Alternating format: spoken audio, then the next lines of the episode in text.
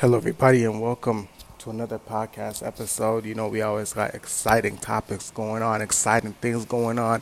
This podcast won't be too long because you know I'm always on the go, but here I go.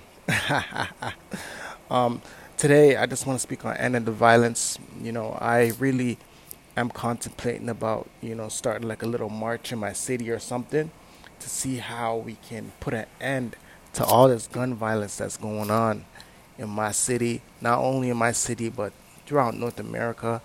Um, Canada is supposed to be a peaceful country, as many know, but uh, in the city of Toronto, in particular, it's been kind of like a hell zone.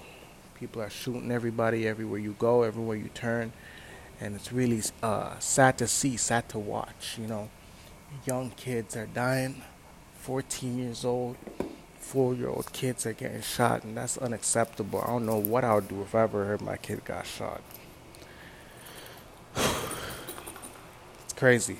So let's continue to pray for our people, uh, pray for our black community, you know, because uh, there's a lot of the violence that's going on against black people. It's from very own black people. So that's crazy, and uh, we definitely have to pray on, pray on that one and uh, hope that things get better with actions as well. All right, so y'all take care and have an amazing day.